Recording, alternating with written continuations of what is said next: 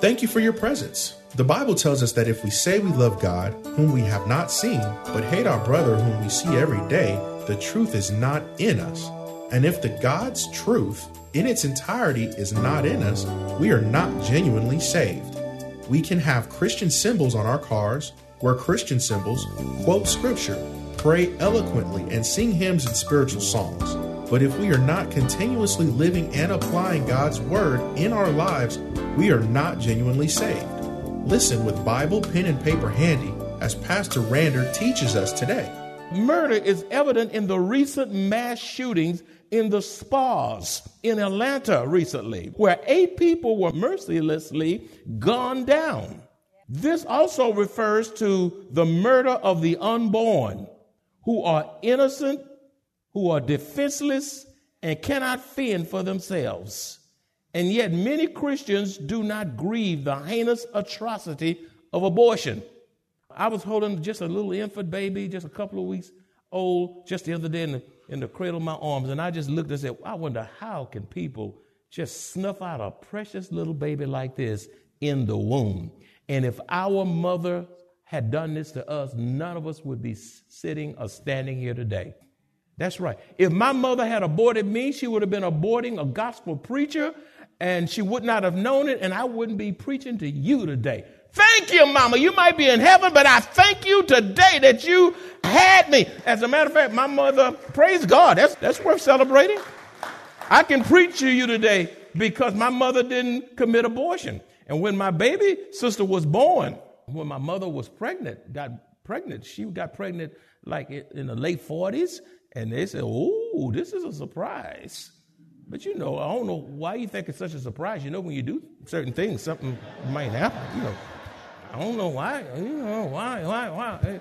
You didn't drop something out of the air. You know, it got me out of the house. That's for sure. But but the doctor said, you know, at your age, he told my mother, I don't think you should have this baby because this baby may be born with some medical issues they could be mentally challenged or whatever.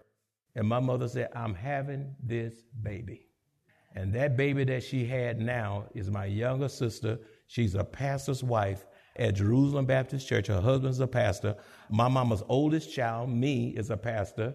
And my youngest sister is married to a pastor. And I'm so thankful that my uh, mother had my baby sister, who is a pastor's wife, doing a great job in Houston, Texas, Jerusalem Baptist Church. Had she listened to the doctor, she wouldn't be here. And she came out healthy and fine. Listen, you listen to God and not man. We must not lose sight of the fact that abortion is murder. Abortion is murder. Sadly, abortion is not emphasized enough in conservative evangelical churches, especially when approximately 620,000 legal abortions were reported in 2018. 620,000 in America. And this number does not include the illegal abortions that were done in this country. And nobody talks about it. Seldom talk about it, don't even wink. Very few are grieved. Number four, what are we to hate? We are to hate evil. We ought to hate evil. Psalms 97:10a says, "You who love the Lord hate evil." If you say you love the Lord, you ought to hate evil. You ought to hate pornography. You ought to hate sexual immorality. You, you ought to hate lying. You, you ought to hate gambling. You ought to hate drunkenness. That's right. You ought to hate cussing. And on and on it goes. Beloved, multitudes willfully sin and do evil because they love it. You know why people sin? They love it. That's why. If they didn't like it, they wouldn't do it. They love it, love it, love it, love it, love it. They love it. That's why they do it. It feels good. And only when the Lord and His Word convicts you through the Holy Spirit will you develop a righteous indignation against sin. Number five, we are to hate wicked, evil plans. We are to hate wicked, evil plans. Proverbs 6:18 says, "A heart that devises wicked plans, feet that are swift in running to evil." This is to manufacture evil, concoct evil, invent falsely, and to scheme evil against people, to plot against other believers. We expect scheming and manipulation and all of these things to be done in the workplace, but how tragic it is when believers get caught up into little groups, little factions, and scheme, conspire, and plot against other believers to gain advantage, which will tear up any family and tear up any church. Number six, we are to hate discord. Proverbs 6 19b. So I'm giving you some things to really hate. You know, when you look at the television, they're not comprehensive and they're channeling your hate many times in the wrong direction. But those who sow discord in the workplace, we are to hate discord. Those who sow discord in the family, those who sow discord in the church, those who are contentious, those who are lovers of strife, those who are peace breakers, those who are whisperers, gossipers, grumblers, and backbiters. Ephesians 4:29 says, "Let no corrupt word proceed out of your mouth, but what is good for necessary edification, that it may impart grace to the hearers." Let no corrupt word proceed out of your mouth. If it's devilish, don't say it. And if you think before you speak, there are a lot of things you won't say. Ask God to put a guard over your mouth. Corrupt speech. So Sowing discord is deadly, disastrous, and dangerous, and God will judge. Number seven, uh, we're to hate apathy. Say apathy. Romans 12 11 says, not lagging in diligence, fervent in spirit, serving the Lord. This is one who has a lack of interest when it comes to the things of God. He or she is dull. They just as content if they're not here. I'm not talking about those who are not here for obvious reasons, but there are some who just miss to be missing.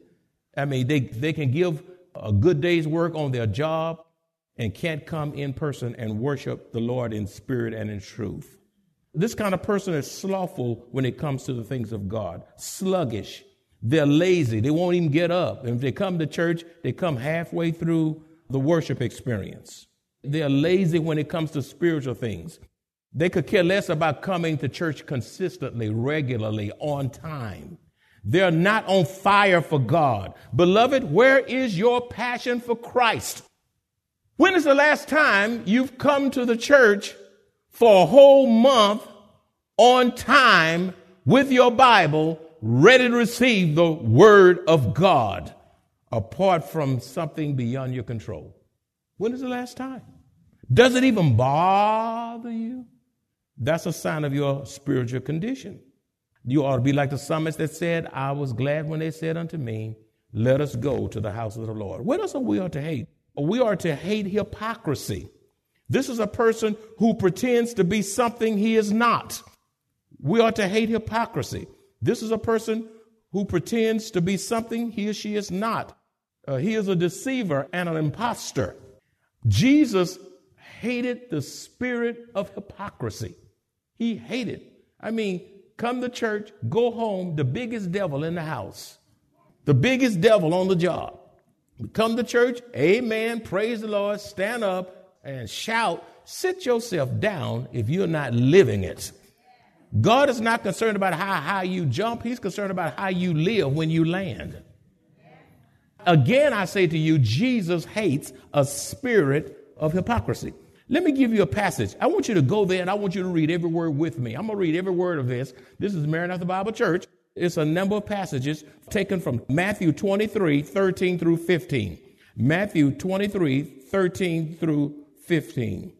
You see how much Jesus hated the spirit of hypocrisy. Let me just read it. But woe to you, scribes and Pharisees, hypocrites! You shut up the kingdom of heaven against men, for you neither go in yourselves nor do you allow those who are entering to go in. Woe to you, scribes and Pharisees, hypocrites!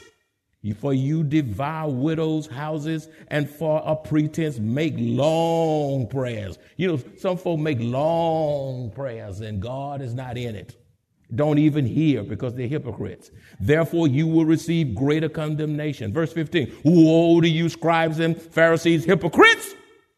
For you travel land and sea to win one proselyte, and when he is won, you make him twice as much a son of hell as yourselves. Ooh, did you hear that? Did you? You make him twice as much a son of hell as yourself. Matthew 23 23 says, Woe to you, scribes and Pharisees, hypocrites! For you pay tithe of mint and anise and cumin and have neglected the weightier matters of the law, justice and mercy and faith. These you ought to have done without leaving the others undone. Matthew 23 25. Woe to you, scribes and Pharisees, hypocrites!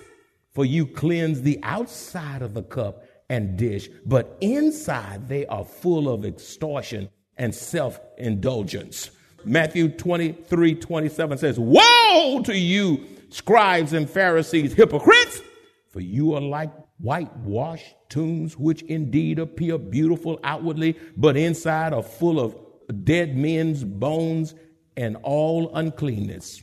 Matthew 23 29 says, Woe to you, scribes and Pharisees, hypocrites! Look, hypocrites, hypocrites, hypocrites! Because you build the tomb of the prophets and adorn the monuments of the righteous. Romans 12 9 says, Let love be without hypocrisy. Abhor means hate what is evil, cling to that which is good. What is good? Now, we want to know what God thinks about hypocrisy. He hates it. He hates hypocrisy. What else should we hate? What a list. What a list. If we start hating these kinds of things and live up to God's expectation for us, we'll be a better Christian. Number nine, we're to hate financial debt. We're to hate financial debt. Only when you hate debt will you be determined to get out of it. Only when you hate debt will you be determined to what? Get out of it. Proverbs 22 7 says, The rich rules over the poor, and the borrower is a servant to the lender. Romans 13 8 says, Owe no one anything except to love one another, for he who loves another has fulfilled the law.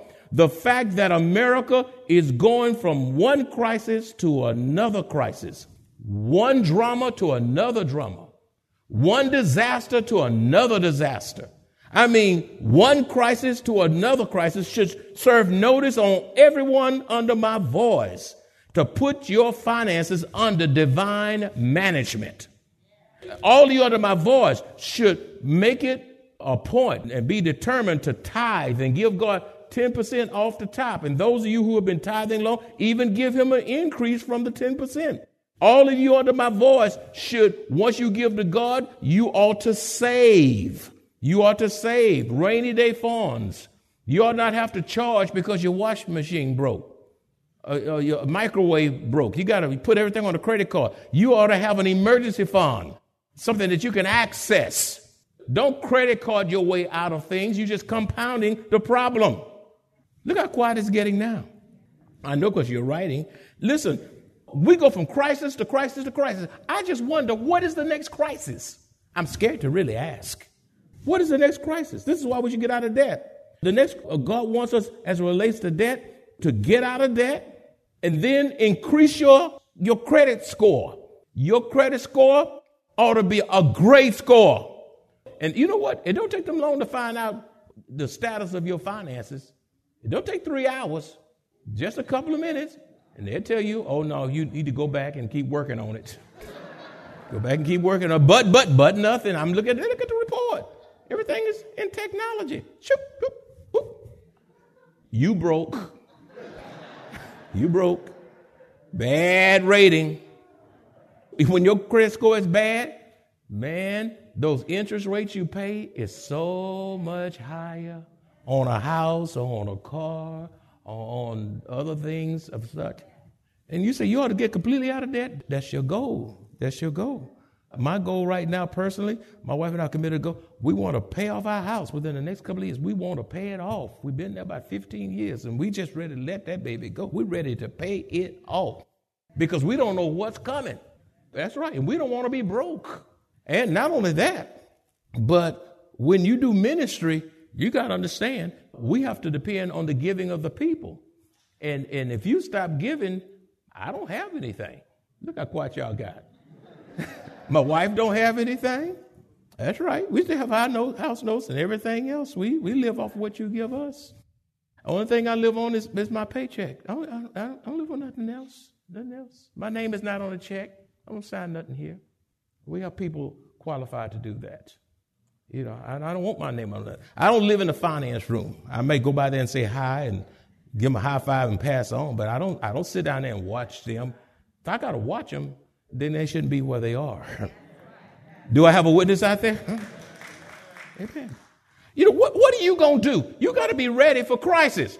What are you going to do when they take away our 501c3 and you can't write the church, what you give to the church, off as a tax deduction? Are you going to stop tithing or are you going to keep, uh, keep tithing rather? Or are you going to stop tithing because you can't get a write off? Matter of fact, it's going to test your love for God. And you know what? It's only a few years away. Your love for God is going to be tested. The lights are on. Folks don't think about the lights being on. They just on. The air conditioners on. That's right. Toilet paper's on the roll, but let the toilet paper roll off. You know, it's amazing. Long as paper towels and everything's on, nobody says nothing. But don't let it. One sheet. Hey, Deacon Jones. When the last time you go to a custodian and thank them because it's paper towels in there every time you go in there? We just take some things for granted.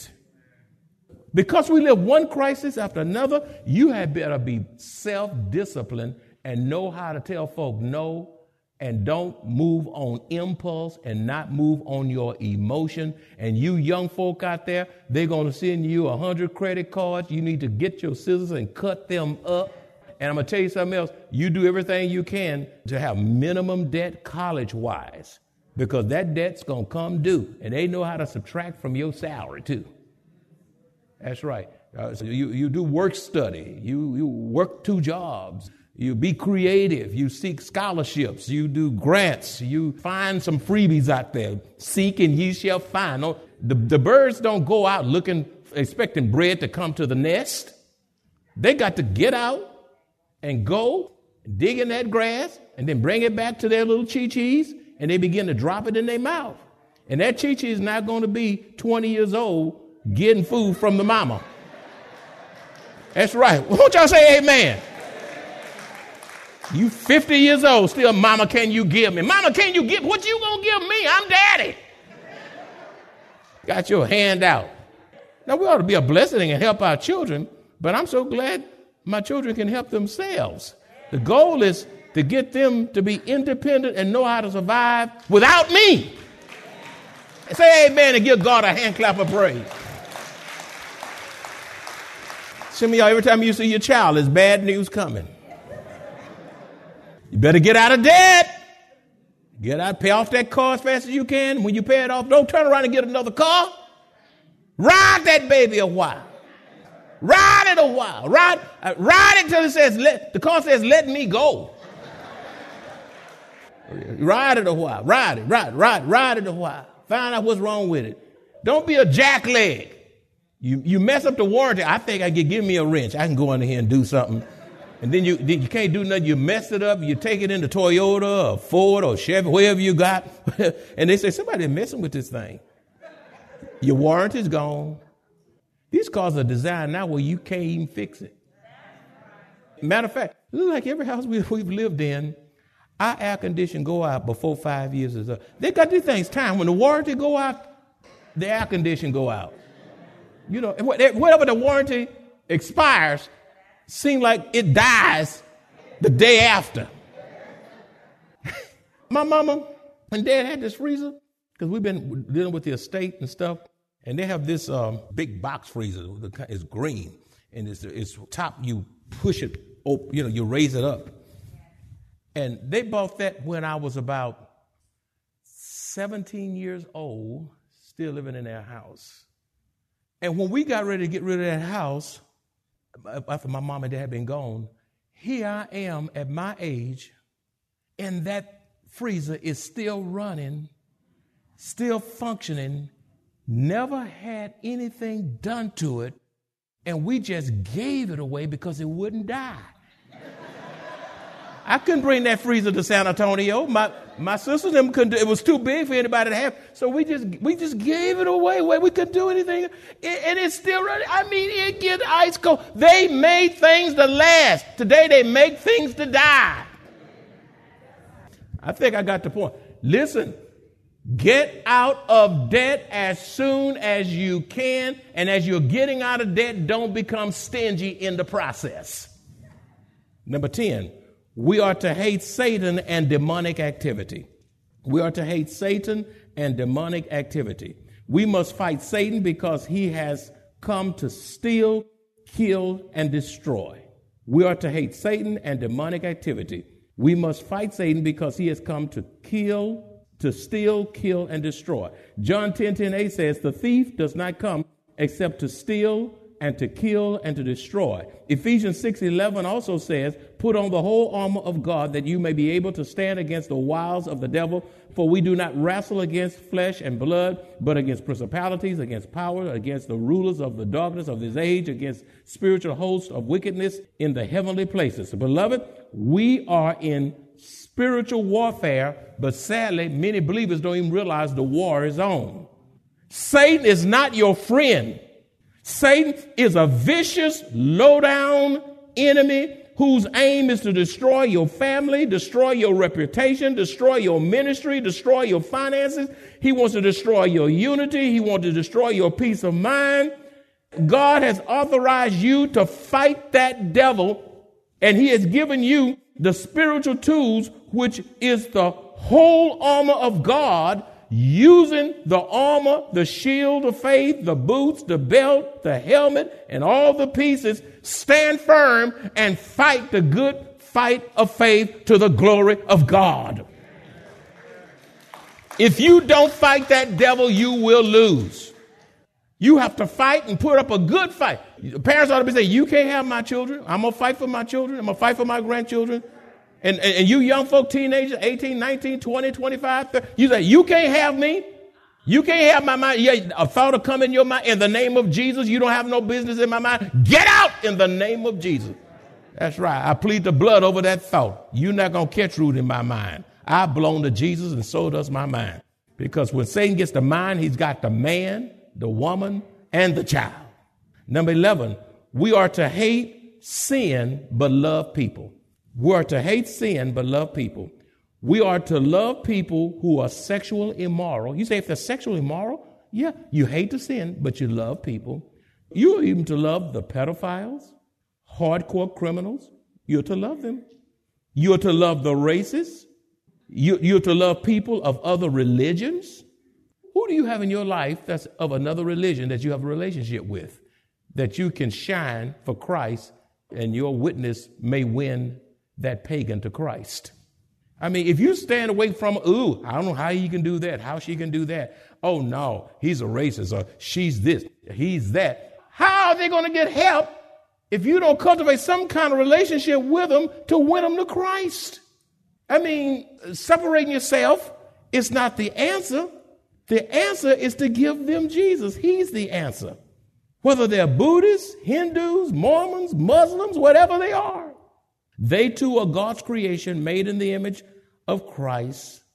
And we need to keep on praying for those kinds of people. We should keep on witnessing and reaching sinners because they are in need of a Savior. Refuse to allow spiritual pride to cause you to forget where you came from. Don't forget that you were an unsaved sinner. Don't be saved so long that you forget what a hot mess you were before you came to Christ. Remember the things you did that your mama don't know and your daddy don't know to this day, you mom and dads out there? Look how quiet he got. You wasn't all that. You've done some things your mama don't know, your daddy don't know, but God knows and you know. So the same God who saved us from our sins can save others if they too repent and return to Christ. The scripture says, For God so loved the world that he gave his one and only Son, that whosoever believeth in him should not perish, but have everlasting life. 1 Corinthians 13, 1 also says, Though I speak with the tongues of men and of angels and have not love, I have become sounding brass and clanging cymbals. Bring your Bible if you want to. You should. Dress nicely. You ought not be a, a just, a, just dressed any kind of way before the Lord in here. Come in here in a way that's acceptable before the Lord. But if, if you don't love people, the songs you sing, whatever you do in the, the media, in the youth ministry, the finance ministry, counseling ministry, greeters ministry, means absolutely nothing if you don't love like Jesus loved. You ought to love people without putting conditions on your love. You're to love people unconditional, unconditionally. In closing, as we witness the problems in America, and we should have a lot of them, the issues in our nation, I want to ask you a question. Are you part of the problem? Are you just complaining, being disgruntled? Are you hating and loving the wrong things, being distracted by entertainment, politics, social media, retreating and living in isolation and fear? Is that you?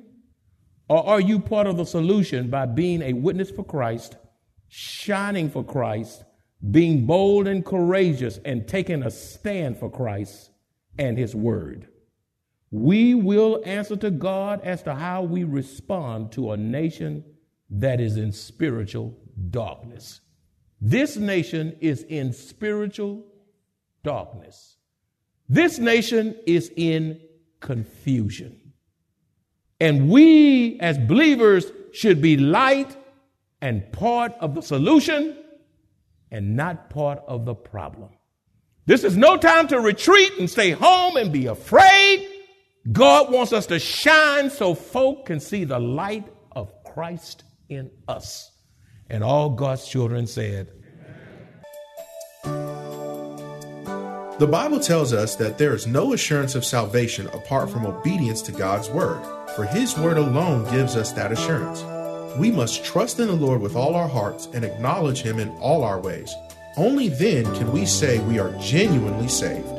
If you enjoy this kind of biblical teaching or would like to hear this message in its entirety, please visit www.maranathasa.org, where you will find an archive of audio messages service times, direction to the church, upcoming events, and much more. You can also reach us at 210 821 5683. Maranatha Bible Church is located at 7855 East Loop 1604 North in Converse, Texas, directly across from Randolph Air Force Base.